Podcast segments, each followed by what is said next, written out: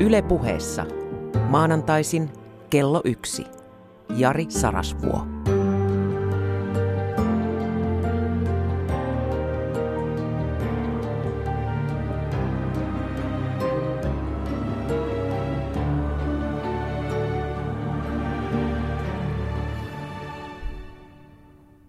Rakas ystävä, hätkähdin kun kuuntelin tuossa uutisia, siis Yleisradion uutisia.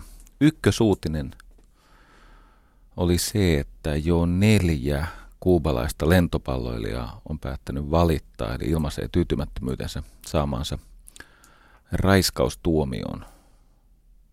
No, uutisen takana on tietenkin tragedia, mutta onko ykkösuutinen se, että tuomion julkistamisen jälkeen yksi toisensa tuomituista neuvottuna ilmaisee tyytymättömyytensä tuomioon.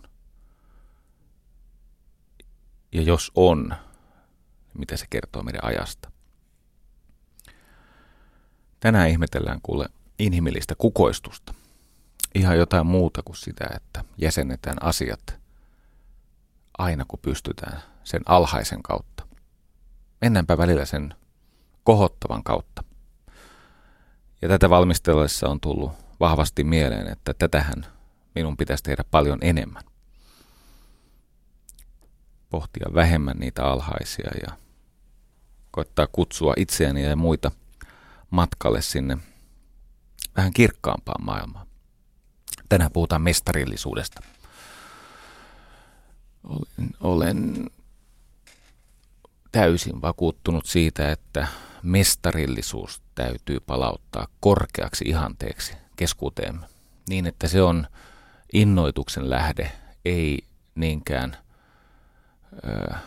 jälkikäteen kaunan tai alasampumisen oikeutuksen lähde. Ja tämä sen takia, että ihmisen mielessä on monta muotoa, mutta yksi vahva taipumus on, että ihmisen mieli on eteenpäin, kohti parempaa. Se on muutakin tietenkin.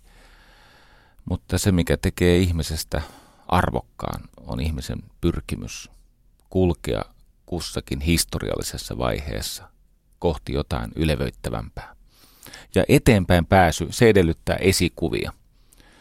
Eli mestarillisuus muuttaa esimerkillään heitä läheltä seuraavien ihmisten elämää jopa sukupolvien ajan. Valtaosa ihmisen hyvinvoinnista on tietenkin peräisin hänen kyvystään oppia, niin kuin myöhemmin tullaan käymään läpi.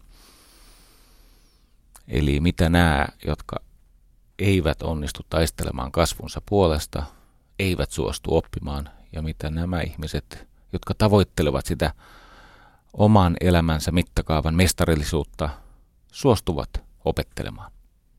Mutta siihen myöhemmin koska hyvät asiat ovat peräisin oppimisesta, täytyy pohtia, että mitä se oppiminen on. No sehän on sitä, että suhde siihen, mikä kiinnostaa, alkaa syventyä toiminnan tasolla. Eli että pystyy ilmentämään omalla tekemisellään sitä, mikä syvästi kiinnostaa, inspiroi. No mitä se edellyttää? Mallioppimista, samaistumista, ihailua, esikuvia, mestarillisuutta. Mulla on semmoinen etuoikeus, että saan keskustella oikeastaan aina kun haluan ja jaksan, niin mä, mä saan keskustella viisaiden kanssa. Yksi tämmöinen viisas ihminen on Max Henttu, jolta olen oppinut ihmisenä ja ammattilaisena enemmän kuin kykenen edes siis tietoisesti luettelemaan. Pohdimme ihmisyyttä viime viikolla ja siitä syntyi keskustelu, jonka hedelmät esittelen tässä – ihmisessä jyllää viisi viettiä.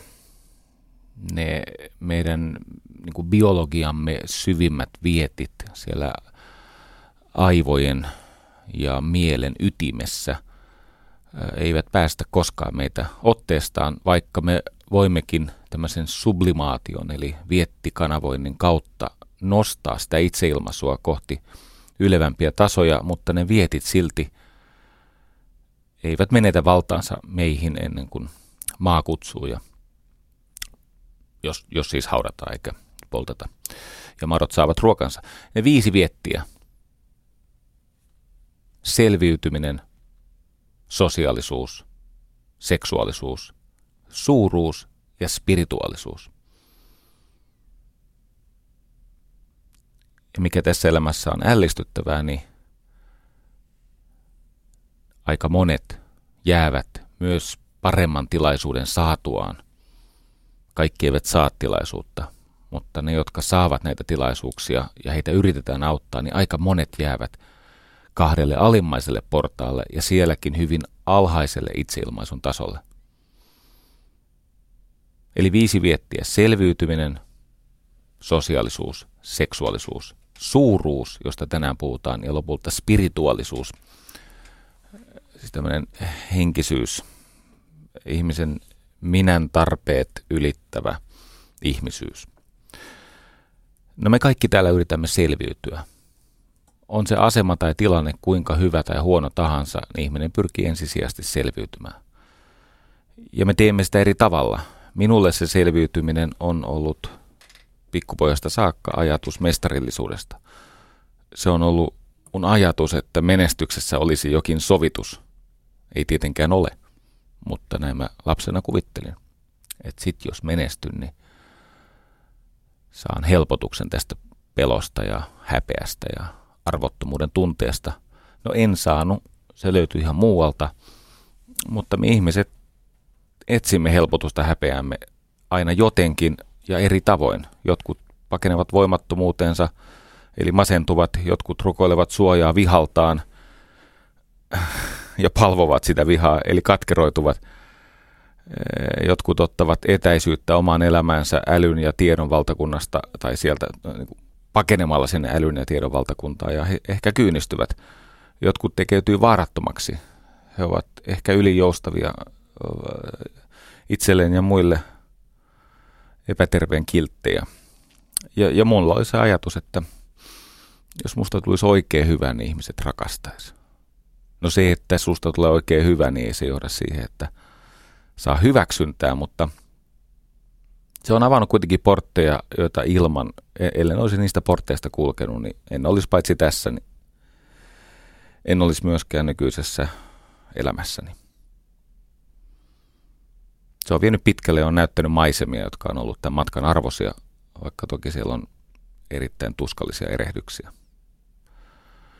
Mä törmään usein tämmöiseen ihmiseen, jotka vilpittömästi ja aika intohimoisesti esittää tämmöisen vaatimuksen elämälleen. He saattavat tulla luokseni ja sanoa, että hei, Jari, minäkin haluaisin olla laiha ja hyvässä kunnossa.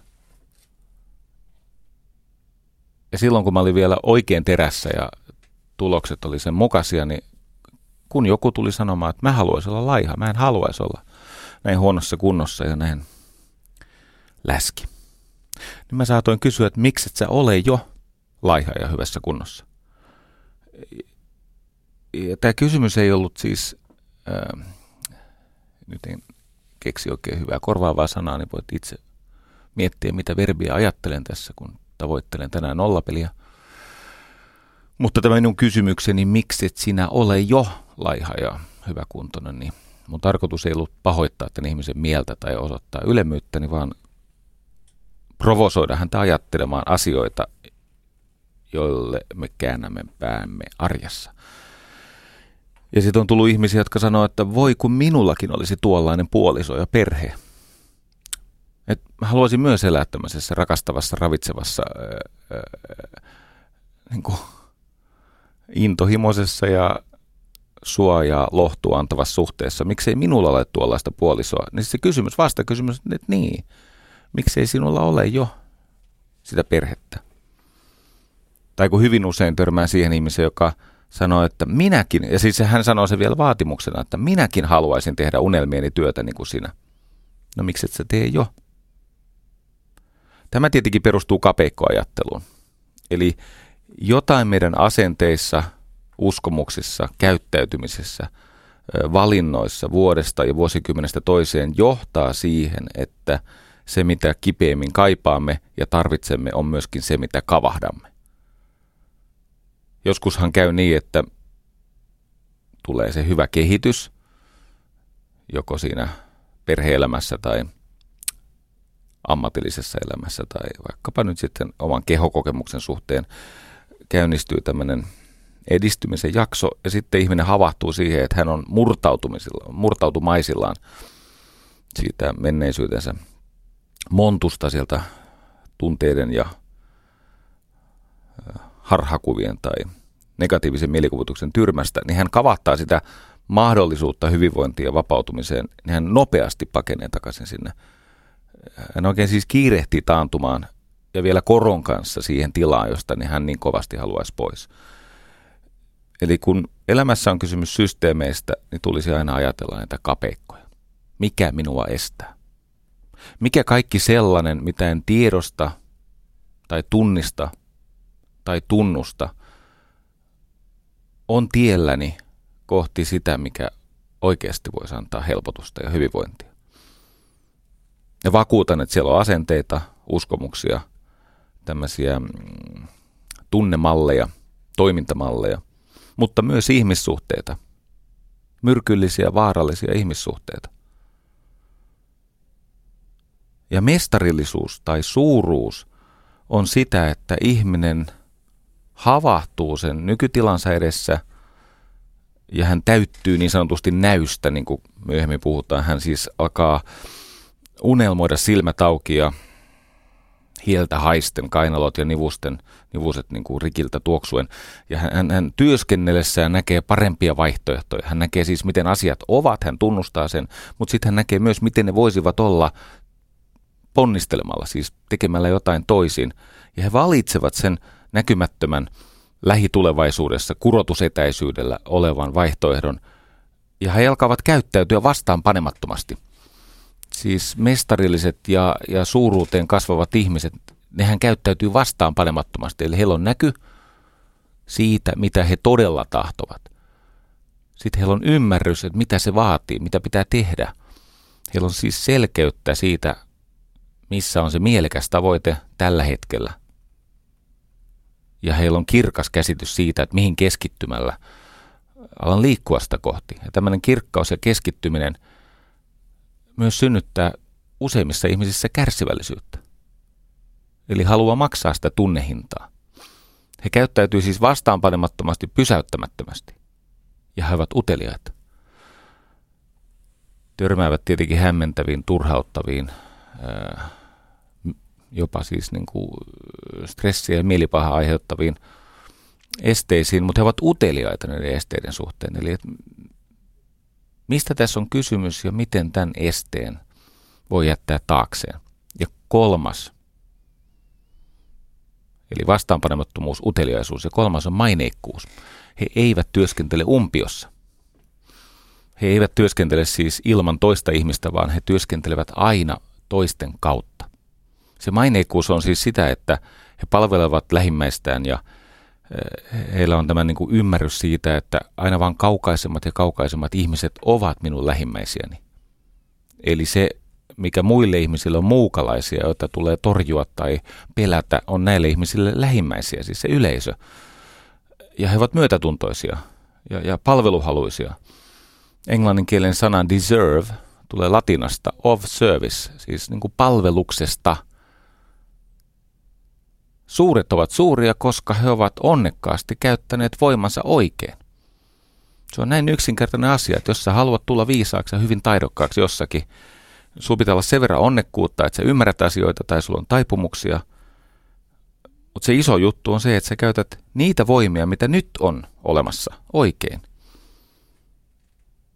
Eli mestarillisuuteen kasvavat ihmiset liikkuvat yhä kauemmaksi siitä keskiarvosta, koska he onnekkaasti käyttävät voimiaan viisaasti. Ennen aikaa äh, nämä viikunat ja, ja, ja viinirypäleet, ne oli kova juttu, tai, tai, tai tämmöiset rusinat, äh, siis kuivatut hedelmät, rusinat, taattelit, viikunat, ja, ja ne, ne, oli, ne oli siis suorastaan semmoista valuuttaa, ne oli lahjoja, ja ihmisille aarteita säilyivät hyvin, ja antoivat ravinteita ja voimaa myös silloin, kun ruoka oli vähän ja tietenkin moni esimerkki sit liittyy näihin rusinoihin ja viikunoihin ja taateleihin ja tämmöisiin. Niin epikteettuksella, siis tämä suuri stoalainen ajattelija, sillä oli tämmöinen ajatus, että kun joku vaatii itselleen näitä viikunoita tai, tai rusinoita, niin Epikteettus sanoi, että okei, vaadit siis rusinoita. Sitten hän pyysi tätä ihmistä ensin varjelemaan sitä äh, köynnöksen kasvua, siis sitä sen viinirypäleen tota, suojelemaan sitä kaiken näköisiltä tuhoilta. Et ensin tehdään työtä sen kasvun suojelemiseksi ja mahdollistamiseksi. Sitten tulee se kukintovaihe, jolloin pitää olla erityisen viisaana ja huolehtii sitä, että se, siellä tapahtuu tätä pölytystä ja lopulta hedelmä kypsyy ja siihen ei tule kajota. Sitten tulee se hedelmän kuivatus ja säilytys ja se tapa, millä se taateli tai viinirusina syntyy. Eli ajatus on se, että joka on kärsivällisyyden mestari, on lopulta kaiken muunkin mestari. Ensin tarvitaan kirkkautta siitä, mitä tässä oikein ollaan tekemässä – mikä on välttämätöntä, mutta toki vähän vaikeaa, eli kirkkaus. Sitten on keskittyminen, se ilmenee työnä, ettei eksy johonkin miellyttävämpään. Ja lopulta se kärsivällisyys on se varsinainen tunnehinta, mitä joutuu maksamaan, koska kärsivällisyyden mestarit ovat lopulta kaiken muunkin mestareita, jopa niin arkiselta kuulostavassa asiassa, että miten saisit itsellesi rusinoita. No tietenkin meikäläinen tästä perustuotannosta vieraantunut ihminen ajattelee, että sähkö tulee pistokkeesta ja bensaa saa huoltoasemilta ja rahaa valtiolta ja tietenkin rusinoita kaupasta. Se on kovin kaukana siitä voimavarojen, jotka on aina riittämättömiä. Siis kenen tahansa voimavarat ovat aina riittämättömiä. Voimavarat, siis voimat, viisaus ja energia ja kyky vaikuttaa ympäristönsä tahtonsa mukaisesti, ovat kaikilla riittämättömiä. Siis ihminen törmää voimavarojensa rajoihin saman tien, kun yrittää jotain. Niin voimavarojen viisas käyttö on tietenkin korkoa korolle.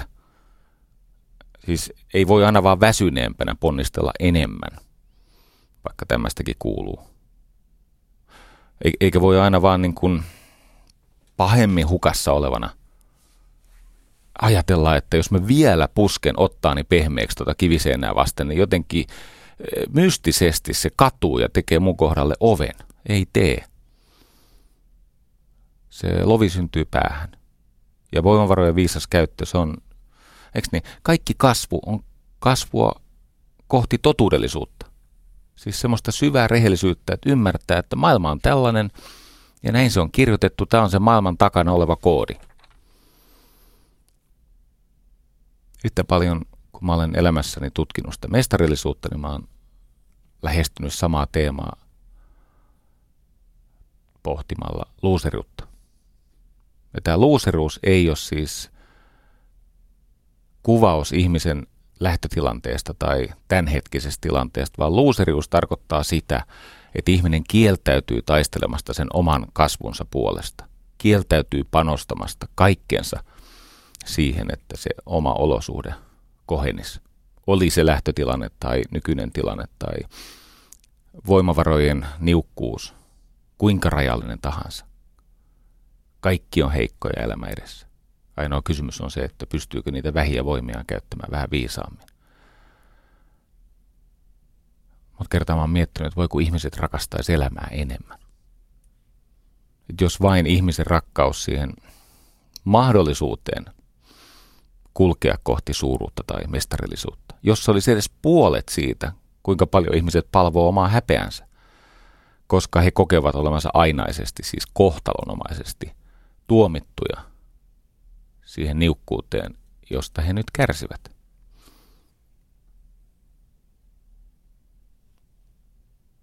Haluan kertoa tarinan. Usein on niin, että se, mistä on vaikea puhua suoraan, niin se kannattaa salakuljettaa ihmisten oivallukseen. Mä kerron tarinan tämmöisestä miehestä, jonka äh, elämänkokemus on muuten tänään hyvin kiinnostavasti ajankohtainen, vaikka sen tapahtumat on jo 60 vuoden takaa. Mutta tämä on, tämä on monella tavalla ja monella tasolla kuulijalle ajankohtainen tarina – No tämän tarinan päähenkilö yli kaiken rakasti opiskella historiaa ja sen pääosan esittäjien elämäntarinoita ja näiden historiallisten henkilöiden luonteen kypsymistä. Häntä kiinnosti historiallisten henkilöiden luonteen kypsyminen yli kaiken.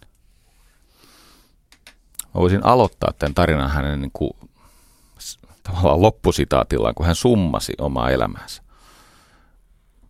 Välissä ehti sitten tapahtua kaikenlaista, mutta se sitaatti menee siis näin, että olen koko elämäni tutkinut suurten ja maineikkaiden naisten ja miesten elämää.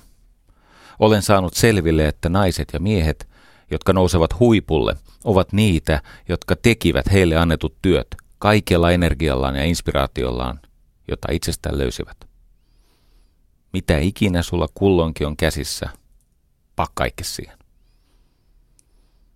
Koska ne, jotka panee kaiken likoon, ne pääsee parempiin peleihin. Ne, jotka pihtaa panoksissa, ei heitä kutsuta kirkkaampiin valoihin. No tällä, tällä miehellä ei mennyt muiden, eikä varmaan omastakaan mielestään kauhean hyvin. Hän ei ensinnäkään ollut koulutettu mies. Hän on syntynyt siis hyvin köyhään maanviljelijäperheeseen 1884.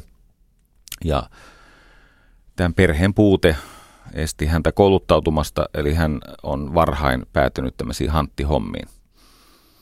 Hän useita kertoja elämänsä aikana ö, työskenteli tämmöisenä epäonnistuneena maanviljelijänä, englanniksi se ilmaisu on ö, dirt farmer, joka tarkoittaa siis sellaista maanviljelystapaa, että sä oot niin köyhä, että ei ole mahdollista hankkia ulkopuolista apua. No kun ei siitä tullut mitään, niin hän oli ö, myös tämmöinen lyhyttavarkauppias. Ennen puhuttiin lyhyttavarakauppiasta. Se ei siis tarkoittanut pelkästään sitä, että hän myi pieniä esineitä, vaan hän oli tämmöinen kiertävä rihkamareppuri. Öö, siis myi koristeita, nappeja ja neuloja ja lankoja ja vetoketjuja ompelutyöiden tarvikkeeksi. Ja kyllä sä tiedät, että ennen, ennen siis Tigeria ja Tiimaria, niin lyhyttavara toimitettiin siis kotiin palveluna. Siihen aikaan se oli mahdollista noin niin kuin jakelun kustannuksen näkökulmasta mutta ei siitäkään mitään tullut. Politiikkaan hän päätyi 50-vuotiaana, kun kaikki muut polut oli jo ummessa. Kun ei, ei, ei tullut mitään, niin hän päätyi sitten johtamaan yhteisiä asioita. Ja e, tota, hänen koko poliittinen uransa alku, ja miksei myöskin siis koko matka, hänen poliittisen uransa ehkä se tärkein juttu oli kitkeä korruptiota. Hän oli siis korruption kitkemiseen erikoistuva poliitikko, mutta ei populistina. Ja, ja tähän liittyy tämmöinen historian, historialle tyypillinen paradoksi, nimittäin hänen ensimmäinen suojelijansa aivan siinä uran vaiheessa Kansasissa, siis kun kaikki muut duunit oli mennyt vihkoon, niin se ensimmäinen suojelija oli tämmöinen Pendergastin suku, joka oli hyvin korruptoitunut. Siis se oli tämmöinen tota, ryöstökapitalisti. Ja ajatteli, että tätä kundia kun vie eteenpäin poliitikko, poliitikkona, niin saa siitä sitten äh, ahneen oivalluksen iskiessä niin vähän apua sieltä. Yhdysvalloissa vaikutti suuren laman loputtua ja toisen maailmansodan puhjettua tämmöinen puolijumala, poliittinen puolijumala nimeltä Franklin Delano Roosevelt. Ja sitten siinä vierellä varjona historiaa jäävä suuruus, suurisieluinen vaimo Eleanor Roosevelt. Ja kun Roosevelt pyrki kolmannelle kaudelleen, silloin se oli mahdollista. Hän oli jo vakavasti sairas, eli tämä polio, mikä ajoi hänet pyörätuoliin, niin se eteni ja oli kaikenlaista muuta sairautta. Mutta tämä sairaus pidettiin salaisuutena, ja Roosevelt ei halunnut varapresidentikseen liian liberaalia pasifistia – muista eletään siis sodan aikaa, toisen maailmansodan aikaan. Hän ei halunnut tätä Henry, Henry äh, Wallisia äh, tota, siihen tikettiinsä varapresidentiksi. ja, ja tota, siellä demokraattisen puolueen puoluekokous veny ja veny, ja tämä viivytteli sen varapresidenttiehdokkaansa julkistamisessa, ja jo jatkoajalla siihen tikettiin taivuteltiin vastahakoinen päähenkilömme Harry S. Truman. Hänet siis otettiin tämmöiseksi, no, hän sillä niin kuin tikettiin suostumalla, hän torjui tämän pasifistin. Ja niinhän siinä kävi, että tämä Truman ehti toimia Yhdysvaltain varapresidenttinä kolme kuukautta. Alle 90 päivää itse asiassa. Minä aikana tämä sairaspolitiikan puolijumala FDR piti Missourin nappikauppia aivan pimennossa. Siis sille ei kerrottu mitään. Se oli, se oli, niin kuin, se oli varapresidentti, mutta tota, se, aina kun ruvettiin puhua niin kuin isojen poikien asioista, niin se käskettiin johonkin toiseen kokoukseen. Tämä on muuten siis ly, lyhytnäköisyyden huippu. Siis, tämä on samaa mittaa kuin, siis Kekkonenhan on siis jättänyt itsestä, Urho Kaleva Kekkonen, jättänyt tämmöisen kirjallisen jäljen, kun hän kirjoittanut, kun hän, hän on oikein siis niin kuin asettanut kiivaita ehtoja aikalaisille, niin hän on kirjoittanut, että jos minä kuolen, muistitteko Kekkosen kuolematon lause, jos minä kuolen, joo, ja kehtas vielä kirjoittaa, koulutettu mies. No niin, huhtikuun 12. päivä 1945 Harry S. Truman. Hän on itsensä ja muiden siis järkytykseksi maailman tärkeimmässä virassa.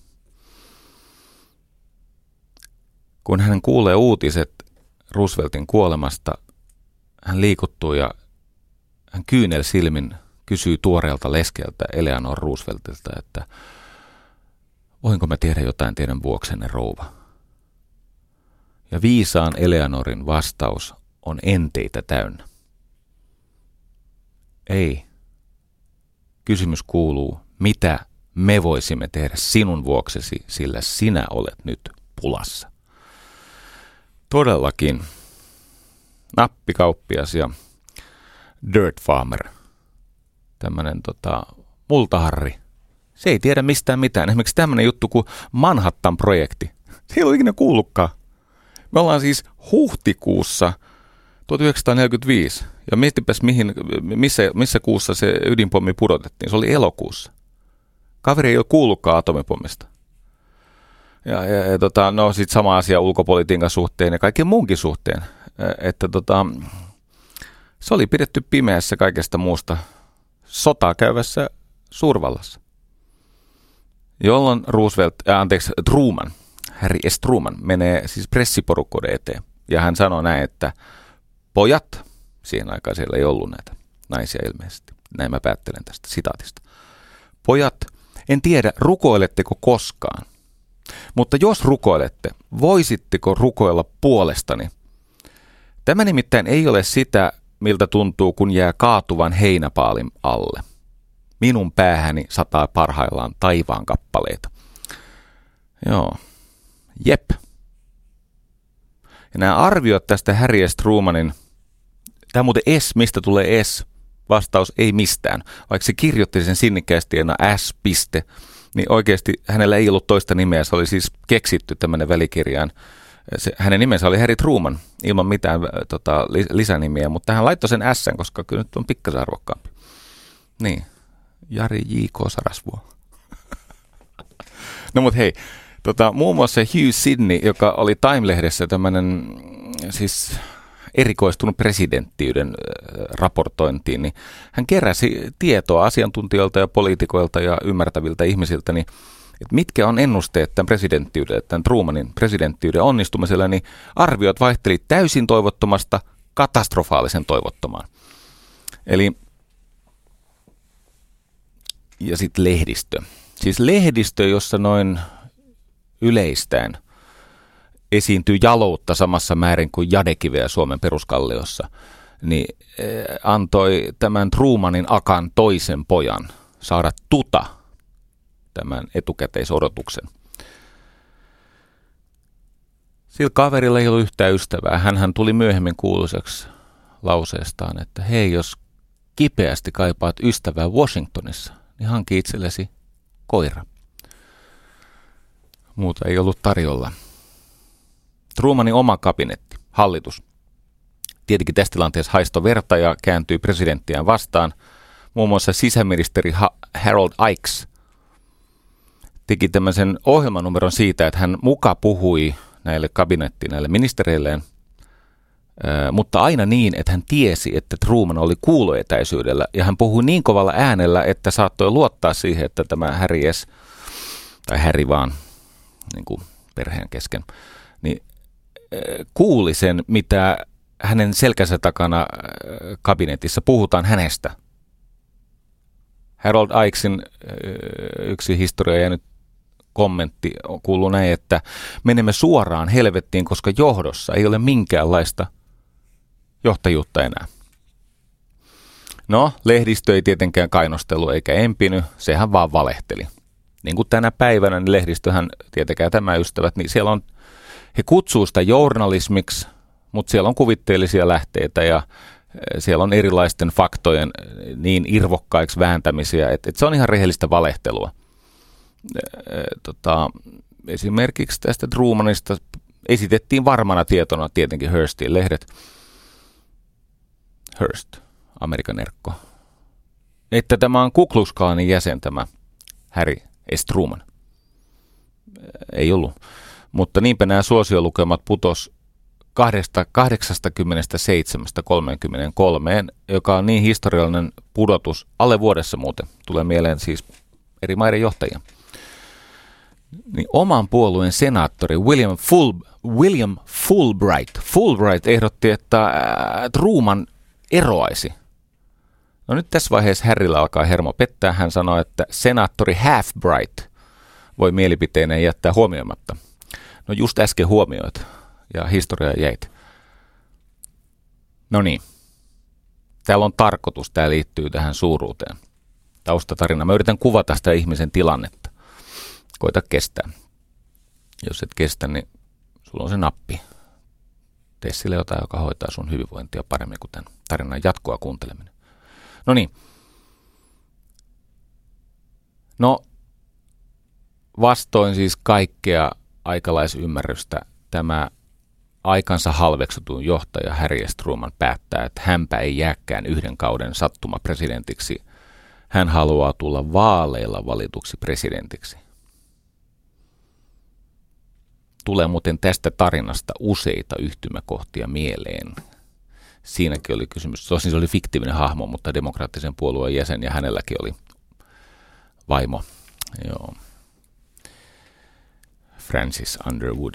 No niin, Tota, asiantuntijat ja media oli siis täysin yksimielisiä. New Yorkin kuvernööri Thomas Dewey voittaa vaalit ja Harry S. Truman jää historian kummalliseksi sivulauseeksi tai tämmöiseksi alaviitteeksi. Mutta Harry ei suostu tähän. Truman hyppää junaan ja kampanjoi. Tämmöinen kuuluu, siis on jäänyt tämmöinen käsitekin, tämä pyörremyrsky, ju, ju, junanpilli, tiedätkö? Siis se ajoi junalla aina niin kuin, ihan siis päämärkänä johonkin niin kauan kuin raiteita riitti ja sitten ne soitti junapilliä niin kauan, että siihen tuli ihmisiä, niin se sieltä junan perästä veti sen äh, settinsä ja sitten kun ihmiset kyllästy, niin se ajoi junalla johonkin toiseen äh, tota, kohtaan äh, rautatieverkostoa ja niinhän siinä kävi, että asiantuntijat ja muut viisastelijat olivat silloin, kun, kuten ovat nykyisinkin, jälleen kerran väärässä. Tadaa! Kahden kauden presidentti. Tämä ei tietenkään johtanut minkäänlaiseen armoon tälle multaharrille, dirt farmerille. Nimittäin lehdistöhän jatkaa tätä ystävällistä ja objektiivista ja tasapuolista käsittelyään. Mikä muuten niitä riivas? Trumanhan siis päätti toisen maailmansodan ja sen aikaisessa Amerikassa tämä pasifismi ei ollut niin vahva, että sitä olisi pidetty semmoisena syntinä. Silloinhan se oli vielä kunnia-asia. Truman tavallaan pudotti vain yhden atomipommin. Siis hänen käskystään silloin elokuun 6. päivä 1945 sinne Hiroshimaan pudotettiin atomipommi, mutta tämä toinen atomipommi, siis kolme päivää myöhemmin, 9. päivä elokuuta, niin sen pudottamisesta Truman sai kuulla laivalla. Se on siis pudotettu tuosta noin vaan nopeasti, koska ei siltä enää tarvitse kysellä, kun se jo otti tämän historian painolastin niskoilleen. Sitten Truman osallistui aika untuvikkona, siis aika on niin kuin isoissa lainausmerkeissä. Hän osallistui siis sinne Potsdamin voittajien konferenssiin. Kelaa, kun vastassa on Stalin ja Churchill. Ja, ja sitten meillä on tämä nappikauppias Harri. No siellä kaveria viedään kuin mätää kukkoa. Öö, Truman yritti kertoa, että hänellä on tällainen ratkaisu tähän Japanin vastarintaan, niin Stalin vaan huitas kädellään ja sitten ei vittyneet sanoa mitään ja tulkki veti, että no joo, me tiedetään, me ollaan seurattu tuota Manhattan-projektia pitkään. Ja kiva, kun säkin oot nykyisin kartalla, siis Stalin tiesi tietenkin paljon ennen ja paljon enemmän kuin Truman. pommeista ja Stalin sitten ilmoitti, että Eurooppa muuten jaetaan näin. Ja niin jaettiin. No Truman halusi pysäyttää tämän sosialismin hirvittävän marssin ihmisyyttä vastaan. Marshalapu, jota muuten Ruotsi sai. Ruotsi sai, joka rikastui siis sodan aikana rautamalmin myymisellä, niin Ruotsi sai siis miljoonia jenkeltä. Suomi ei jostain syystä saanut. Suomi kyllä kysyi, koska meillä oli aika raskaat sotakorvaukset niskassa ja kovasti olisi tarvittu sitä apua. Niin Suomi kysyi diplomaattiteitse Neuvostoliitolta, että jos me voitaisiin ottaa sitä rahaa, niin teidän laarin se kuitenkin sataa. Juu ei, ei, pärjätkää ilman. Siitä syntyy Suomen teollisuus, joka on sitten siis liputettu pois, mutta sitähän me yhdessä tahdoimme täällä. Ei mitään. Öö, syntyy Trumanin oppi. Eli että näitä hauraita demokratioita on suojeltava aseistettujen vähemmistöjen vallankauppausyrityksiltä. Tätä on käytetty kyllä aika vapaamielisesti siellä sun täällä, mutta ei ehkä just siihen aikaan. Niin, tämä Ku Klux Klanin väitetty jäsen, niin hänellähän tuli siis helmikuussa 1950 ää, tota, lakiesitys, joka parantaa värillisten työoikeudellista asemaa. No siihen kaadettiin kongressissa 24. helmikuuta 50. Okei, pieksentä entisestään kiihtyy, kuormaa kertyy, Truman väsyy. Marraskuussa 1950 Harry ja Truman yritetään salamurhata. Siis kaksi tyyppiä. Yrittää ampua hänet kuoliaaksi. Tappavatkin häntä puolustaneen poliisin ja toinen salamurhaista kuolee. Toinen jää kiinni, hänet tuomitaan kuolemaan, Truman muuttaa sen elinkautiseksi ja pahin on edessä. Vuonna 1950 joulukuussa Washington Postin musiikkikriitikko Paul Hume hyökkää Trumanin, Trumanin tytärtä, laulajatar Margaret Trumania vastaan.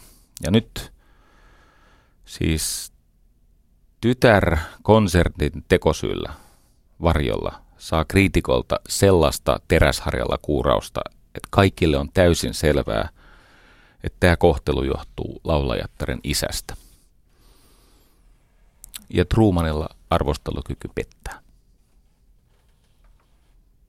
Hän lukee Washington Postin, hän isänä samaistuu tyttäreenseensä ja tämän unelmiin ja niiden häpäisyyn.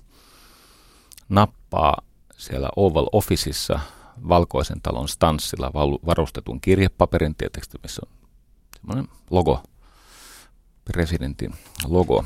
Ja hän kertoo, miltä isästä tuntuu. Mutta kirjoittaessaan tälle toimittaja Paul Humille, niin, niin äh, hän itse tekstiä tehdessään kiivastuu ihan ankarammin, niin kuin kaikki tietävät, jotka ovat joskus kirjoittaneet palautekirjettä. Ja päinvastoin kuin Abraham Lincoln, niin hän ei polta sitä kirjettä, vaan hän kirjoittaa siitä vielä tarkemman version ja, ja, ja tota, lopuksi kriitikolle, siis meillä on siis puolitoista atomipommia pudottanut presidentti, joka lähettää kriitikolle terveiset, jonka kaltaisia te ja minä ja kukaan ei saa lukea Sauli Niinistön kynästä, herra meitä tältä varjelkoon, käydään hänen lähipiirinsä kimppuun miten alhaisella tavalla tahansa. Sitaatti. Jos koskaan missään tapaamme – tarvitsette, hän siis kirjoittaa Paul Hymille, jos koskaan missään tapaamme, tarvitsette kohtaamisemme jäljiltä uuden nenän, paljon raakaa pihviä, mustia silmiä hellimään ja ehkäpä jonkun taluttamaan teitä. Sitaatti loppuu aika kiusattelevasti kesken. Siis taluttamaan kriitikkoa mihin? Ehkä vessaan. Tai levolle, en tiedä. Not cool, brother katos tämä Paul Hume, joka siis pitkienkään selvittelyiden jälkeen ainakaan minulle ei ole todistunut ei ammattinsa, ei lahjakkuutensa eikä sielukkuutensa perusteella ainakaan siis läheistä sukua David Humille, että ei, ei, ei, ei taida olla David Humin sukulainen. Tai jos on, niin sit siinä on vähän sukupolvien välissä, niin kuin onkin. Mutta joka tapauksessa – Paul Hume ei tietenkään erota isän tunteita presidentin tunteesta. No eipä siinä kyllä onnistunut Harry Eskään. Paul Hume vuotaa tämän kirjeen kollegoilleen. Ja kuten Suomessa, niin myös Yhdysvalloissa, niin muu lehdistö rientää tämän onnettoman kirjeen vuotaneen Paul Humein avuksi. Sieltä rupeaa tulemaan muuten pikkasen ja tällä hetkellä kertaa ansaittua kuraa. Siis sieltä tämmöisiä sitaatteja löytyy tuolta historiankirjoista. Todellakin, meillähän on siis persa presidenttinä. Kyllä, erittäin persa. Chicago Tribune. Mikä persa? Siis tavallinen ihminen, perusamerikkalainen, persa, common man. Kai sen näin voi kääntää, en tiedä miten se käännetään, mutta uudestaan ja uudestaan tämä analyysi toistuu. Tällä miehellä ei ole henkistä kompetenssia eikä tunnelma vakautta, jotta hän voisi toimia vastuullisesti virassa. Häri Parka kerjäsi sillä kivaudella verta nenästään, mutta se, että sieltä nokasta vuosikin purppura verta muuttaa hänen ja hänen vaimonsa loppuelämän tunnelman. Katsos pariskunta, jonka nimeä mä en saanut selville, eli nimi ei yllä tämän lähetyksen tietosisältöön. Pariskunta oli menettänyt poikansa Korean sodassa, johon Truman oli amerikkalaiset joukot käskenyt. Kun Pohjois-Korea oli vallannut Soulin. Poika oli kuollut ja he olivat saaneet tämmöisen, eikö niin, niin kuin tapana on, traagisen menetyksensä tunnustuksena purppura sydämen, Purple Heart. Se on kunniamerkki lapsensa sodassa menettäneen vanhemmille.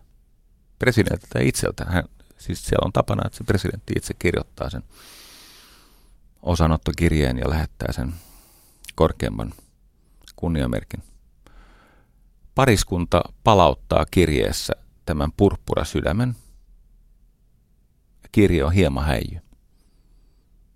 Meidän poikamme kuoli teidän takianne. Ja tässä purppura sydän takaisin, laittakaa se vaikka tapa, takanpielukselle historiallisia saavutuksia saavutuksenne juhlistamaan. Ja kirje päättyy näin. Yksi suurista murheistamme on yhä se, että teidän tyttärenne ei ollut siellä, siis Korean sodassa, saamassa samanlaista kohtelua kuin meidän poikamme. Ouch. Mm. Harry S. Truman ei tiettävästi koskaan luopunut tästä kirjasta. Hän piti sitä aina lähellä mukana työpöytänsä ylimmän laatikon tavallaan pinnassa koska hän tajusi lopultakin, että miten ohikiitävää ja samantekevää on hänen kriitikkoidensa, siis kiusanteko, verrattuna elämän todellisiin tragedioihin, esimerkiksi tämän pariskunnan. Hän ikään kuin tällä pariskunnan lähettämällä, niin mun mielestä niin kuin julmuuteen yltäneellä kirjeellä hän sai luvan itselleen irtautua siitä – epäsuosionsa jatkuvasta pieksennästä. Näihin aikoihin liittyy hänen kuuluisa lauseensa, että jos et kestä kuumuutta, jätä keittiö. Siis jos kokki ei kestä kuumuutta, niin kokin on paras jättää se keittiö ja sitten tarjoilla se salin puolella kiltisti ex-kollegoidensa tekemä ruoka. Ja kun se Ruuman lopetti 53 presidenttinä, niin hän oli siis yksi vähiten arvostettuja presidenttejä. Mutta ehkä se helpotus, mikä seurasi sitä, että hän tajusi, mikä ero on huonolla pressillä ja oikeilla menetyksillä. Ehkä se antoi pitkää ikää, koska hän ehti elää niin pitkään, että hänen rehabilitaationsa käynnistyi. Hän sai jopa muuten mm, tunnustuksen, hänestä tuli Oxfordin kunniatohtori.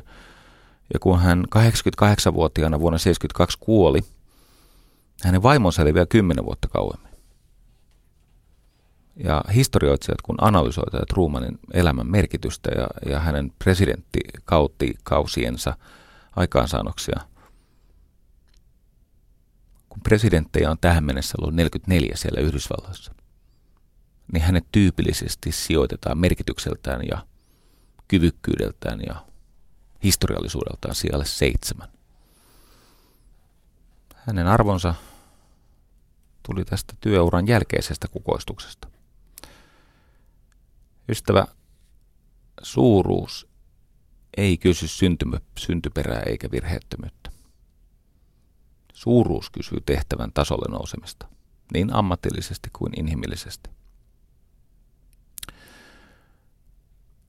Ja omasta kokemuksesta ja silminnäkiä todistuksieni perusteella mä vakuutan, että se matka on pitkä, erityisesti meille valuvikaisille. Eri asteisesti valuvikaisia ollaan. Samalla tavalla kuin hiki on niin kuin kehon tämmöisiä jäähyväiskyyneleitä heikkoudelle, eli hikoillessa keho hyvästelee omaa heikkouttaan, niin samalla tavalla hämmennys ja huoli ja harmistuminen, ne on, ne on hengen kyyneleitä. Ja niitä tulee vuodattaa matkalla kohti sitä omaa henkilökohtaista vuorenhuippua, sitä summittia, omaa suuruutta. Mutta tämä vaatii tietoa, tämä vaatii siis syvällisempää ymmärrystä. Ei ole sattuma, että Kalevalan, jos olet lukenut, Kalevalan alussahan on se tilanne, missä Väinämöinen yrittää tehdä venettä ilman, että tarvitsisi turvautua siis niin kuin näiden puiden kaatamiseen ja lankuuksi sahaamiseen ja, ja kirveeseen. Hän siis koittaa tehdä tiedon eli sanan voimalla venettä ja siitä ei oikein tuu mitään.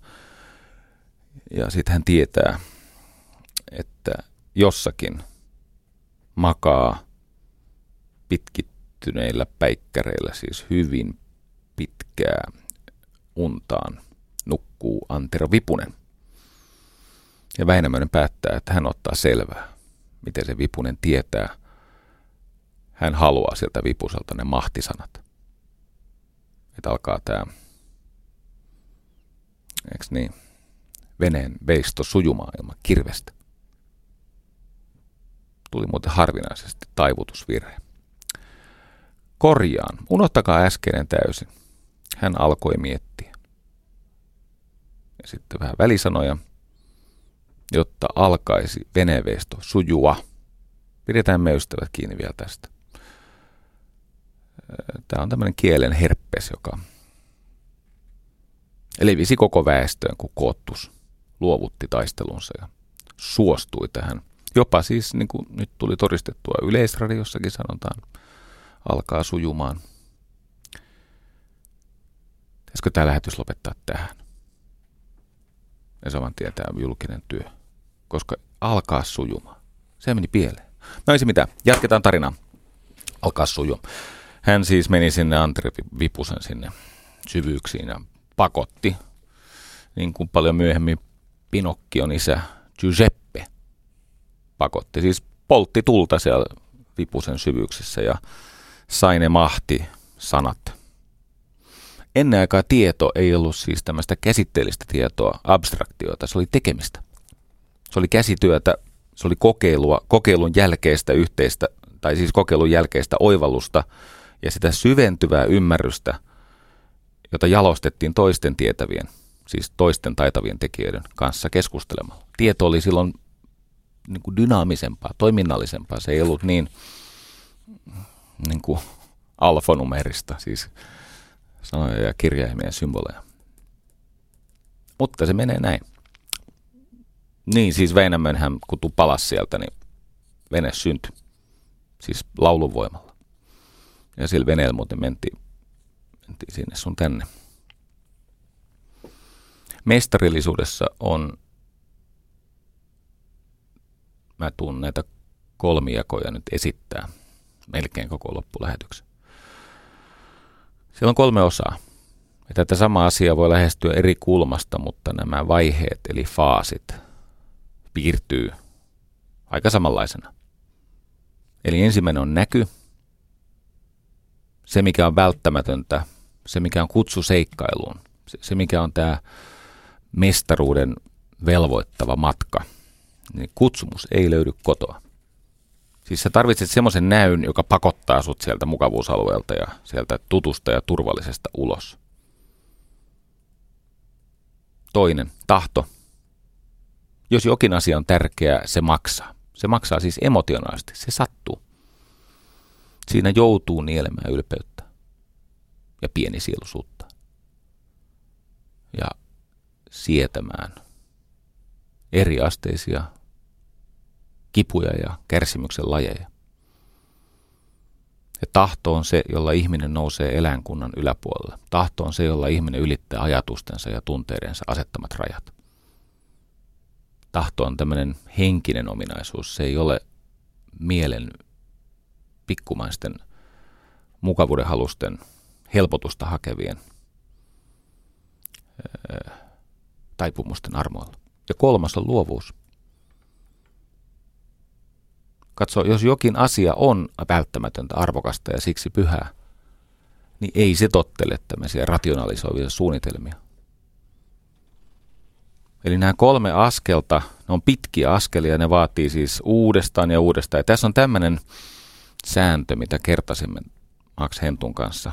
Aina kun ihminen lähtee matkalle kohti mestarillisuutta, niin siellä on kolme vaihetta – siellä on tämä innostus, eli innoitus, eli inspiraatio. Sitten on lipsahdus. Jossakin vaiheessa melko alussa horjahdetaan. Ja sitten lipsahduksesta tulee tämän ihmisen egon, sen sisäisen tarkastajan, tämän shaitanin. Siitä lipsahduksesta tulee ihmisen oikeutus sille, että hän voi repsahtaa, jättää homman kesken. Ja sen takia se pitäisi se matka sinne mestarillisuuteen rakentaa niin, että kun sä saat sen inspiraation, sä tiedät, että joku on välttämätöntä, ja sä haluat sen, ja sä oot nähnyt vaivaa ja aikaa saadaksesi selville, että mitä todella tahtoo tapahtuvan. Ja sitten vielä tiedät, mitä se oikeasti edellyttää, mitä se maksaa. Ja alat maksaa sitä hintaa ja sitten lipsahdat.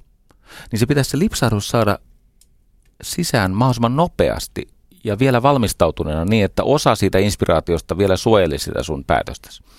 Koska luonteen lujuushan paljastuu silloin, kun päätökseen liittyvät tunteet ovat ajat sitten haihtunut ja saat yksin alasti pakkasessa sen päätöksessä kanssa, ilman tunteiden tukea. Mutta jos se tulisi se lipsahdus vähän aikaisemmin ja sä tajuaisit, että tämä kuuluu tähän tarinaan, niin sitä lipsahdusta ehkä ei seuraisi repsahdus. Innostus, lipsahdus, repsahdus. Koska se repsahdus päättää sen pelin taas kerran. Ja siksi ihmiselle tämä kysymys, miksi, on niin tärkeä. Mitä minua suurempaa tarinaa, minun tarpeitani suurempaa tarinaa tämä mestarillisuuden haaste palvelee? Miksi tämä on välttämätöntä? Vasta sen jälkeen voi alkaa pohtia sitä, että mitä mä täsmälle ottaen tavoittelen, milloin tätä voi tarkastella – seuraavan kerran, eikö niin kuinka usein niitä etappeja, niitä tarkastuspisteet tulee, ja sitten miten se on siihen mennessä tehty, kuka mua auttaa ja mitä jos siitä huolimatta ei pärjätä. Tämä järjestys miksi antaa voimat, mitä antaa selkeyttä, milloin synnyttää terveen kiireen tunteen, siis sä tajuat, että kaikki asiat tapahtuu vain ajassa ja kalenterin kautta. Jos ei ole milloin, niin jos ei ole takarajaa, niin ei ole sitä kiireen tuntua. Sitten vasta tulee miten, eli missä, va- niinku missä valmiudessa tai missä niin kuin tilanteessa ollaan silloin. Ketkä kaikki auttaa, millä työnjaolla ja mitä jos. Meidän mahdollisuutemme piilee siinä, että me uskaltaisimme, oppisimme jättämään tämän mukavuuden ja riskittömyyden Siis tämä tarve välttää ikäviä tunteita ja tarve säilyttää valheellinen hallinnan tunne, valheellinen kontrollin tunne. Se pitäisi jättää taakse ja uskaltautua sinne kauhun ja hientuoksuiseen epävarmuuden ja epämukavuuden valtakuntaan. koska siellä hyvät asiat odottaa sitten. Aikanaan ahkeraa ja rohkeaa. Eikö niin? Lahjakkaat tekee, mihin pystyvät. Kun taas suuret ihmiset tekevät, mitä on pakko tehdä. Vaikka vähän tuntuisikin siltä, että ei pysty, mutta silti. Joskus se ei riitä, että tekee parhaansa. Joskus on pakko tehdä se, mitä on vaan tehtävä. Eikö niin? Ei se ole oppimista ja venymistä kauheampaa. Ja keskinkertaisuudet ne tekee jotain. Hyvänä päivänä sinne päin ja heikkona päivänä tonne päin.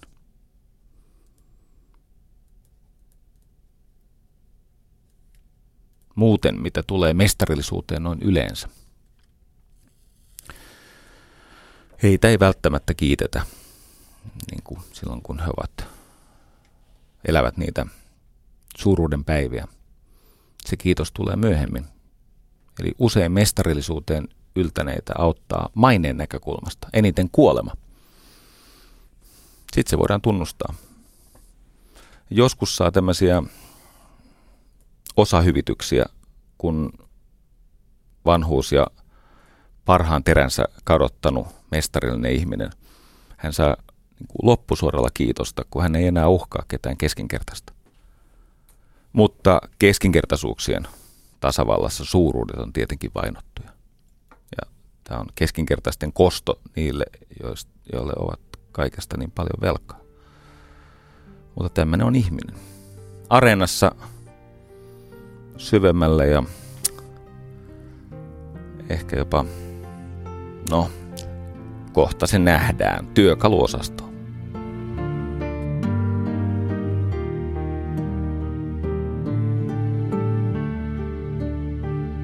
Yle puheessa Jari Sarasvuo.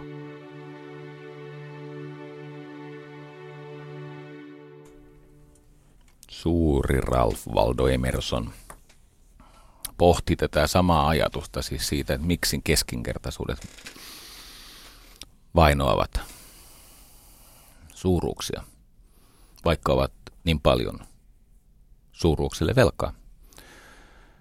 Siis kun katsoo historian kulkua, niin siellä on ollut niitä mestarillisia ihmisiä poliittisesti ja aatteellisesti, taiteellisesti, taloudellisesti, josta on syntynyt kehityksiä, jonka turvin me keskinkertaisuudet saamme täällä tota, kakattaa. Ja se on totta, että se keskinkertainen siellä keskinkertaisuuksien tasavallassa, niin se, sehän siis on vaarassa alkaa vainota tätä suuruutta, joka tietenkin heikentää hänen omaa asemaansa. Suuru, su, siis mestarilliset ihmiset kärsivät, mutta antaa heidän olla.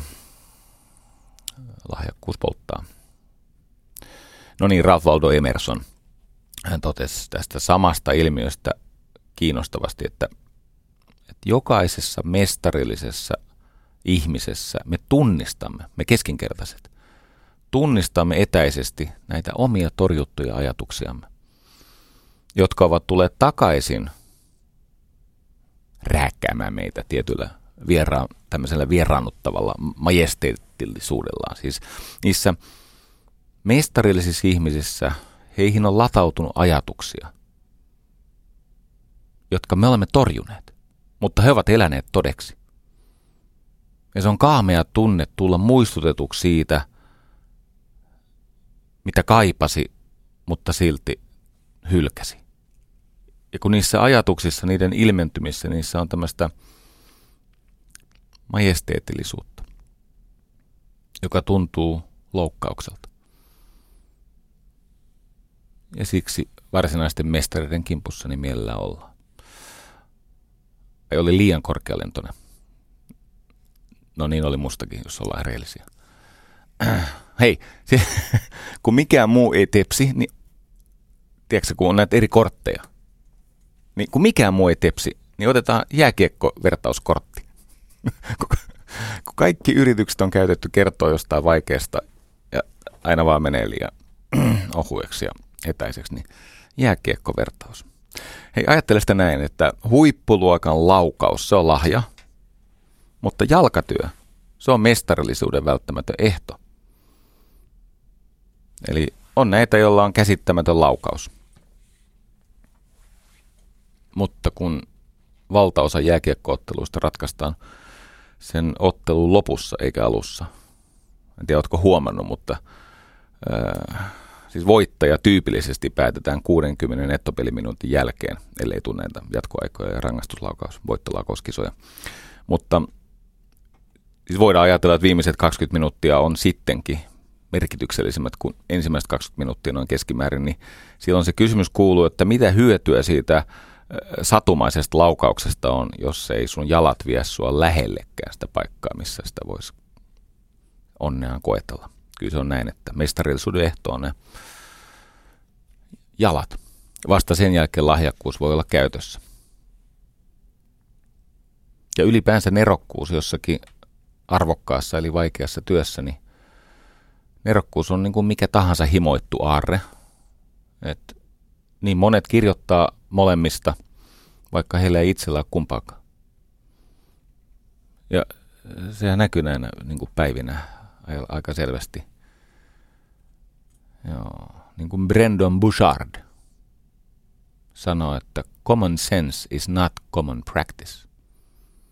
Et se, mikä on arkijärkeä tai maalaisjärkeä, common sense, se, mikä on niin kuin itsestään selvää, että no totta kai, niin ei se ole itsestäänselvää arjessa.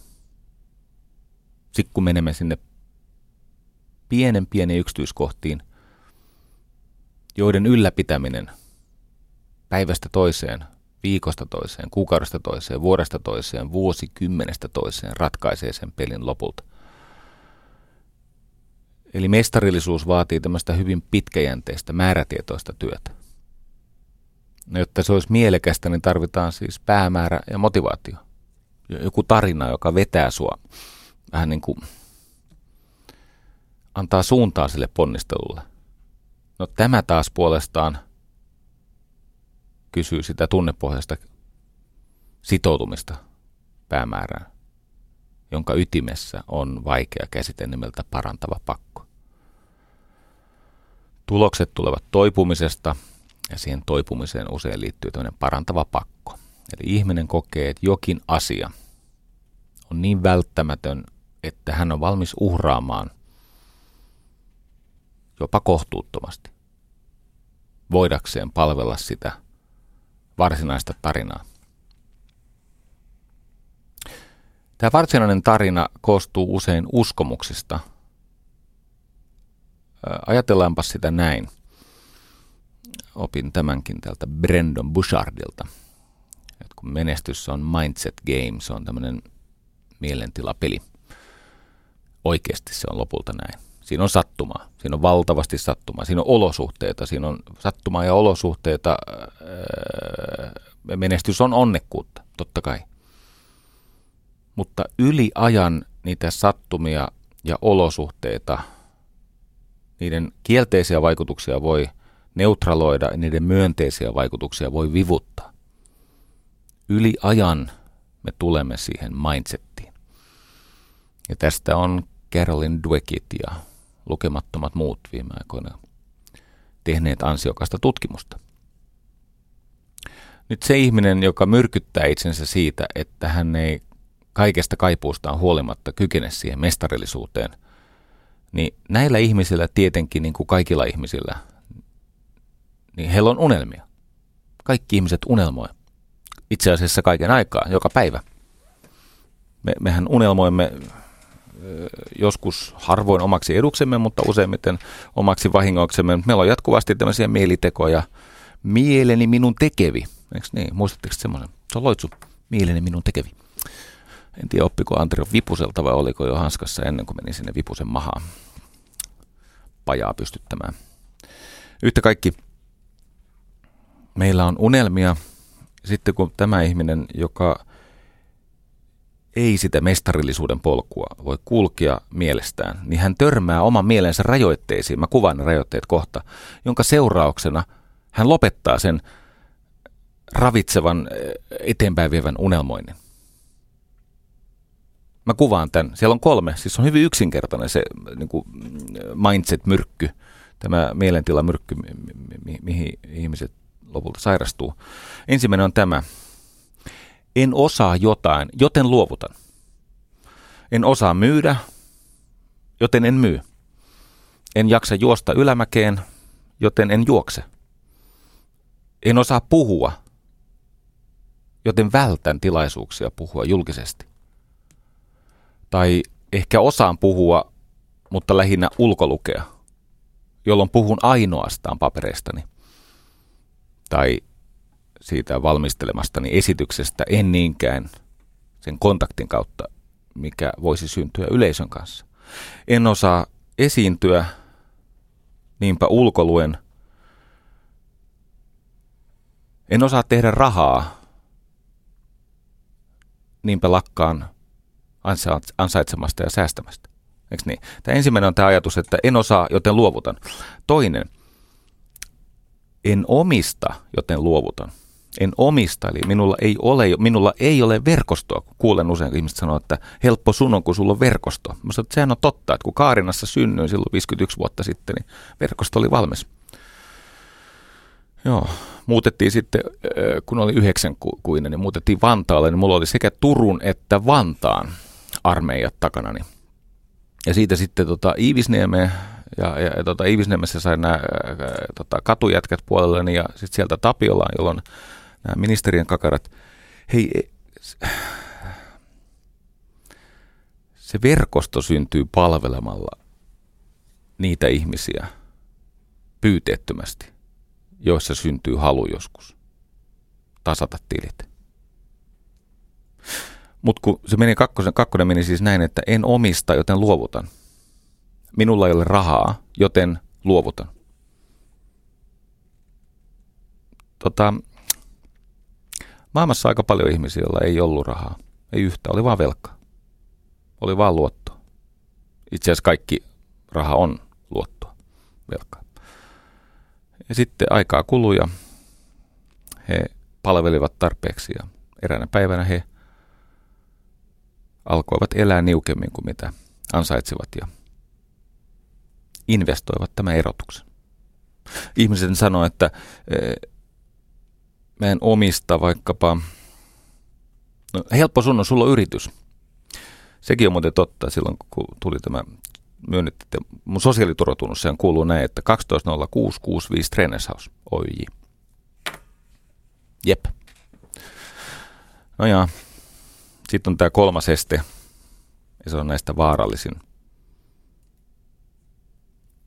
En ole kuin nuo muut, joten lähden pois. Luovutan.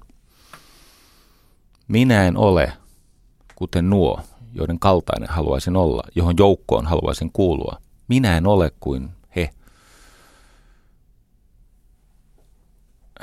johon porukkaan haluaisin päästä. Joten mähän vihaan niitä. Ja mä haluan niille pahaa. Jos mahdollista, niin jotain väkivaltaista. Tämä ajatus, että en ole kuin nuo muut, joten luovutan, niin se on lopullinen naula siinä unelmien arkussa. Tämä en osaa, en omista, en ole. En osaa, en omista, en ole – on ihmisiä, joilla on paremmat lähtökohdat. Ja on ihmisiä, joilla on huonommat lähtökohdat. Ja on ihmisiä, joilla on katastrofaaliset lähtökohdat. Ja on ihmisiä, joilla on käsittämättömät hyvät lähtökohdat. Ja nämä lähtökohdat ja olosuhteet ja tilanne tietenkin vaikuttavat todennäköisyyksiin. Mutta ne eivät ole lopulta yli ajan kärsivällisen ihmisen edessä absoluuttinen este. Ne on hidaste. Ja pitää oppia ymmärtämään, että milloin on kysymys esteestä, jota ei voi voittaa, ja milloin on kysymys hidasteesta, joka pitää vaan syödä pois tieltä. Työtä sekin tottelee. Tämmöinen ihminen ei ole halukas oppimaan, ansaitsemaan, muuttumaan. Oppimaan, ansaitsemaan, muuttumaan. En osaa, niinpä haluan oppia. En ansaitse, niinpä Mä saan sen ansaitsemalla siis niin kuin se, mitä sulta puuttuu, se annetaan, kun sä palvelet. Ai sä tiedät jonkun, jonka kohdalta ei pitänyt paikkaansa. Okei. Okay. Sä kuuntelet sun järjen ääntä ja mä kuuntelen mun järjen ääntä ja lopussa tehdään erityistilintarkastus. Tai koska en ole niin kuin he, niin musta semmoinen voi tulla. Ei kukaan meistä mihinkään kelvannut silloin, kun emme olleet vielä kypsiä. Menestyvät ihmiset, nehän jaksaa jakaa sitä, tai siis ne jaksaa jatkaa sitä unelmointia, kainalot ja nivuset pahalta haisten, niin kuin lupasin. He ajattelevat näin. En osaa jotain, joten opettelen. En omista, joten ansaitsen. Yksinkertaista. En ole kuin he, joten minun tulee muuttua. Tämäpä tässä onkin pelottavaa, kun tätä ego halua, tätä henkilökohtaista kasvua ja kypsymistä. Mestarit ovat mestareita, koska he hylkäävät sen version itsestään, joka ei voi seurata heitä mestarillisuuteen. Mestari ei epäterveesti kiinny siihen persoonaan, josta on vain haittaa ympärillä oleville ihmisille.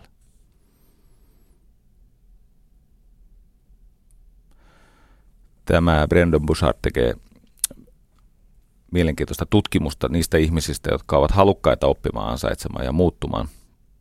Ja hän on jakanut sen niin kuin mestarillisuuteen johtavan suorituskyvyn vaikutusvaltaan, eli siihen, kuinka sä toisten ihmisten edessä voit parantaa heidän asemaa, jonka tämmöisenä kaikuna se oma asema paranee. Rohkeus, eli että me uskaltaudumme tilanteisiin, jos, jotka ovat ihmisille luontaisesti pelottavia, stressaavia, ahta, ahdistavia. Selkeys, englanniksi sanotaan clarity is power. Se, se kirkkaus, se on, se on, se on laserfele. Energia, että ylipäänsä pystyy tartuttamaan semmoisia tunteita toisiin ihmisiin, joiden varassa yhteistyö voi nousta uudelle tasolle, sehän edellyttää energiaa, jaksamista. Että nämä uni, syöminen ja liikkuminen ja terveys ovat semmoisessa niin yhdistelmäasennossa, että tästä tulee jotain. Sitten on se parantava pakko, eli välttämättömyys. Hmm. Hei, mä haluan loppuun ö, lausua varoituksen. Tärkeän varoituksen. Mestarillisuuden epäterve tavoittelu on niin vakava uhka omalle ja lähimmäisten onnellisuudelle, että jos ihminen ei ole niin kuin tavallaan henkisesti tai hengellisesti kypsä se mestarillisuuden tavoittelu, niin hänen ei sitä tulla tehdä. Kato, kun jos epäkypsä ihminen saa valtaa, niin hän saa jatkossa enemmän valtaa muilta epäkypsiltä ihmisiltä, siis semmoisilta ihmisiltä, joita ajaa viha ja ahneus ja kateus ja velttous ja tämmöiset asiat. Ja kun epäkypsä ihminen alkaa saada paljon valtaa suurelta epäkypsien massojen joukolta, niin se pahimmillaan johtaa siis siihen, että maailma palaa. Ja sen takia mä haluan varoittaa näistä niin kuin epäterveistä tavoista pyrkiä kohti suuruutta, koska se on niin vakava uhka pienessä mittakaavassa sille, jolla ei ole paljon valtaa, mutta hänen läheisensä ja työtoverinsa ja hän itse kärsivät tästä. Ja suuressa mittakaavassa siinähän puhutaan siis historiallisista ja koko ihmiskuntaa koskettavista tragedioista.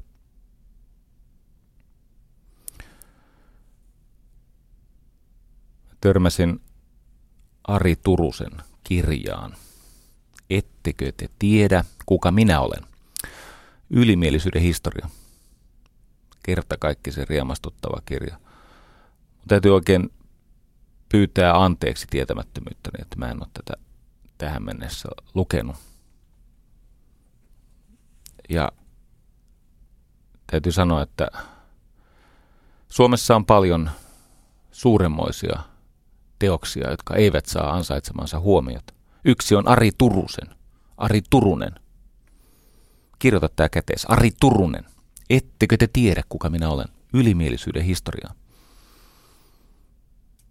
Ja siinähän pohtii tämmöisiä egomaanikkoja. Ja tämä on mulle itselleni tällä hetkellä taas ajankohtainen.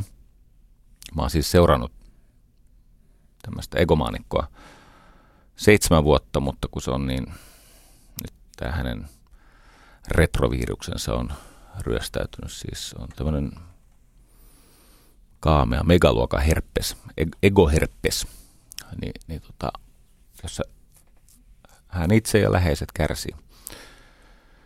Eli sisäpiiriläisenä kattelen, kun egomanikko tekee tuhojaan itselleen, läheisille ja kaikille, jotka joutuu hänen kanssaan tekemisiin. Seitsemän vuoden näytelmä lähestyy tätä endgameään, loppunäytöstään. Ari Turusen kirjassa on David Markkumin ja Steven Smithin tämmöinen jako siitä, että mitkä on niitä epäterveen ö, suuruuden tavoittelun tunnusmerkkejä – Niitä on neljä. Tämmöinen egomaanikko, mikä se egomaanikko on? Siis se on semmoinen ihminen, joka sairastuu itseensä, siis se kiettoutuu itseensä ympärille, kunnes se kuristuu. Ja samalla on kyllä kuristanut muutkin.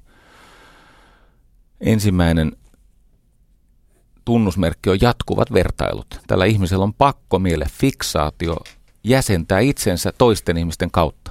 Koko aika vertailee muiden saavutuksia, muiden luonnetta, muiden tapoja – muiden tyyliä ja arvottaa niitä. Sairastuva egomaanikko tai egomaniaan, se on siis psykoosin muoto. Mä oon vakavissani. Se on siis, että sä alat elää semmoisessa hyvin vaarallisessa fantasiassa, jonka mukaan elämän keskipisteenä on minä ja mun suuruuteni. Niin tämä egomaanikko hän jotenkin kokee niin lohdutonta tyhjyyttä itsensä suhteen, että hän ei ole elossa, ellei hän vertaile arvottavasti itseään muihin. Ja usein siihen liittyy tämmöinen epäterve kiintymys, eli, eli siis viha, viha-rakkaussuhde, siis palvoo ja vihaa. Palvoo ja vihaa. Ja näiden muiden ihmisten henkilökohtaiset asiat, edut, saavutukset, tavat on tämmöiselle egomaanikolle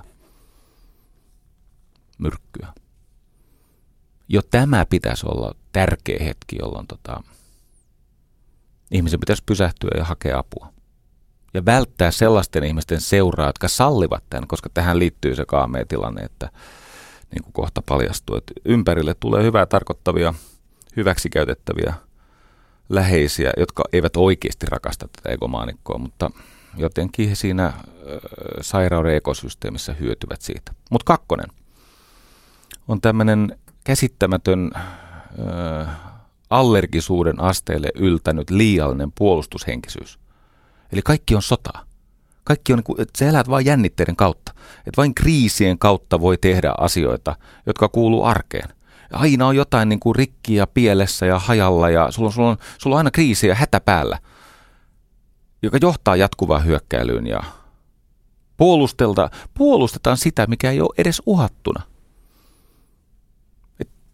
kun nämä on niitä ihmisiä, joille vain liikaa on tarpeeksi. Vain liikaa on tarpeeksi. Ja, ja ne, niin kuin, ne raivolla vaatii semmoisia asioita, jotka ei heille kuulu, mutta eivät he sitä tarvitse eikä se ollenkaan hyväksi. Ja tähän alkaa nyt sitten pesiytyä tämä minäparkailu, siis tämä huoli ja tämä tämmöinen itsensä uhrina näkeminen ja, ja muiden ihmisten taukoamaton hyväksikäyttö. Se, se, me vastaan te minä vastaan muut. Ja niin kuin leiriydytään ja koko ajan jäsenetään. Kenen kanssa tahansa toinen ihminen, jota nyt siis jatkuvasti vertailen tarkkaillaan, niin se toinen ihminen puhuu tai tekee tai erehtyy jopa saman pöytään, lounaspöydällä niin jossakin. Niin hyvä Jumala, niin, niin kaikki latautuu merkityksistä. Se on kaamea tapa elää. Kun ei kaikilla asioilla ole sen kummempaa merkitystä. Tiedätkö, että tota, joskus joku sana tai ilme tai vahinko, niin on vaan sana tai ilme tai vahinko. Tauti pahenee. Kolmas, meitä on siis neljä. Tämän takia mä sanoin, kun sisäpiiriläisenä seuraan tämmöistä egomaanikkoa, niin nyt on endgamein aika. Komea loppunäytös. Se on vähän sama kuin miten tähti luhistuu, eikö niin?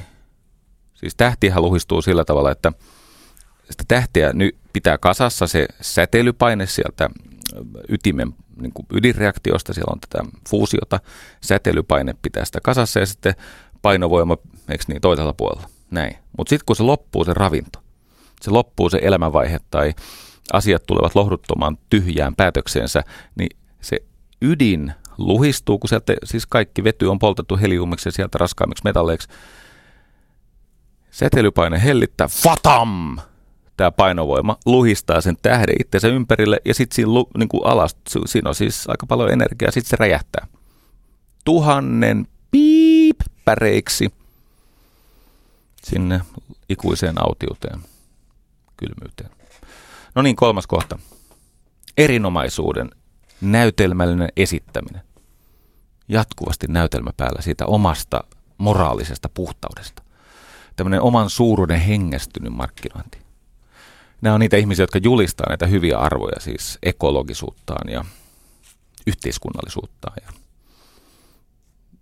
näin ääneen ajatella se kuulostaa kiusallisen tutulta. Mennään nopeasti kohti lähetyksen loppua. Yhtä kaikki, siis se, että ihminen haluaa näitä hyviä arvoja ilmentää omaan persoonaansa liittyen. No sit siinä käy niin hassusti, että ihmiset eivät jaksa kuunnella sitä sun erinomaisuutta ja itsetehostusta.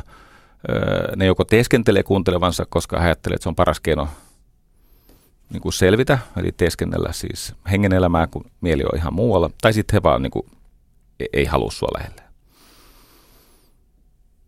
Jolloin tulee se luhistumisen loppunäytelmä, se räjähdys, jonka nimi on hyväksynnän hakeminen. Hyväksynnän hakeminen on se, että se ihminen avaa kaiken vaarallisesti, suojaamatta, paljastaa sen kaameuden, johon ei ole itse pystynyt tutustumaan.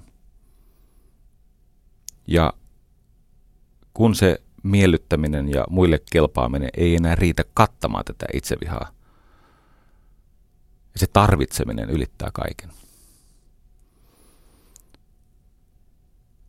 Niin ne hyväksikäyttösuhteet, ne muutetaan velkasuhteeksi. Ja sitten kun ihmiset toteavat, että itse asiassa mä en ole sulle velkaa, niin ihminen jää yksin, vaikka hänen ympärillä olisi ketä.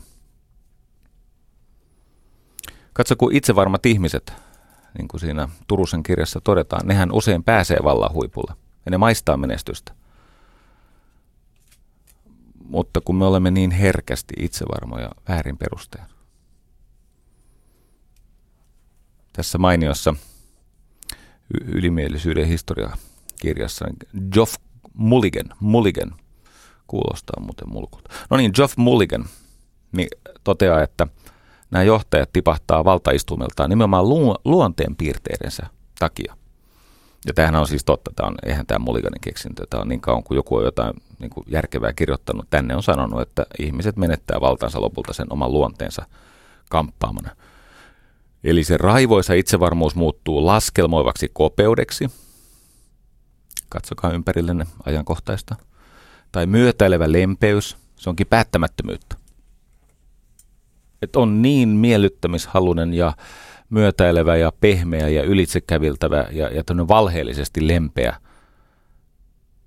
Että oikeasti se sun lempeys, se on päättämättömyyttä ja se on toisen ihmisen niin kuin turvattomaksi jättämistä. Nämä on muuten kiusallisia lukea, kun täällä lukee tämmöinenkin Ari Turunen. Kukas semmoinen jätkä on? On jotain mua vastaan. Täällä lukee huima retoriikka ylimielisyydeksi. Pannaan tähän pieni merkki, että tätä tutkitaan myöhemmin. Noin. Mulligan on siis tutkinut näitä johtajia, jotka on menettänyt valtansa. Ja hän on päätynyt semmoiseen mielenkiintoiseen havaintoon, että se johtaja yleensä korvataan sellaisella persoonalla, jota se johtaja itse oli pari vuosikymmentä aikaisemmin. Eli se vaihe, missä tämä mestarillisuus muuttui moraaliseksi petokseksi, alkoi kovertaa sitä johtajaa sisältä tyhjäksi, egomaanikoksi. mutta maine kantaa pitkään. Tämä on sama kuin siinä tähtiesimerkissä. Tämä säteilypainetta riittää niin pitkään, se ei, se ei ehdi tapahtua. Aristotelee mukaan, eikö niin Aristoteles hybris? Kun ihminen luopuu siitä kultaisen keskitien ihanteesta, hän tulee niin vakuuttuneeksi siitä omasta erinomaisuudestaan. Hän toimii väärin, ja sitä hybristä seuraa jumalten kosto. Nemesis, eikö niin? Nemesis on oikeudenmukaisuutta. Kaikki pyykki tässä maailmassa tulee pesty. Kaikki laskut lopulta toimitetaan ja niissä on korko, vaikka luulet, että ei ole. Nemesiksen tehtävä on korjata vääryydet ja se, mitä se ylimielinen kopeus ja toisten ihmisten hyväksikäyttö ja itsekorostus aiheutti.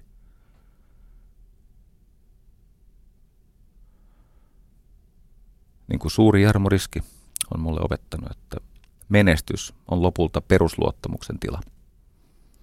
Miten paljon sä luotat tekemiseesi ja itseesi ja siihen, että hyvänä päivänä voi olla, että saat palkinnon ja huonona päivänä et tietenkään saa palkintoa, mutta se, että tuleeko voitto vai ei, niin se nyt riippuu monesta. Eli me, se, se mestarillisuus se on arvojen ilmentämistä paljon enemmän kuin saavuttamista hinnalla millä hyvänsä. Eli se on se tilanne, jossa ihminen pelkää enemmän niin kuin, moraalisen katumuksen tuskaa kuin mitä hän pelkää sitä mestarillisuuden prosessin työhön ja tuloksiin liittyvää tunnehintaa. Eli me pelkäämme enemmän sitä, että me joudumme katumaan, niin kuin, että kuka minusta tuli ja mitä tämä matka minusta teki ja se, mitä se teki minusta.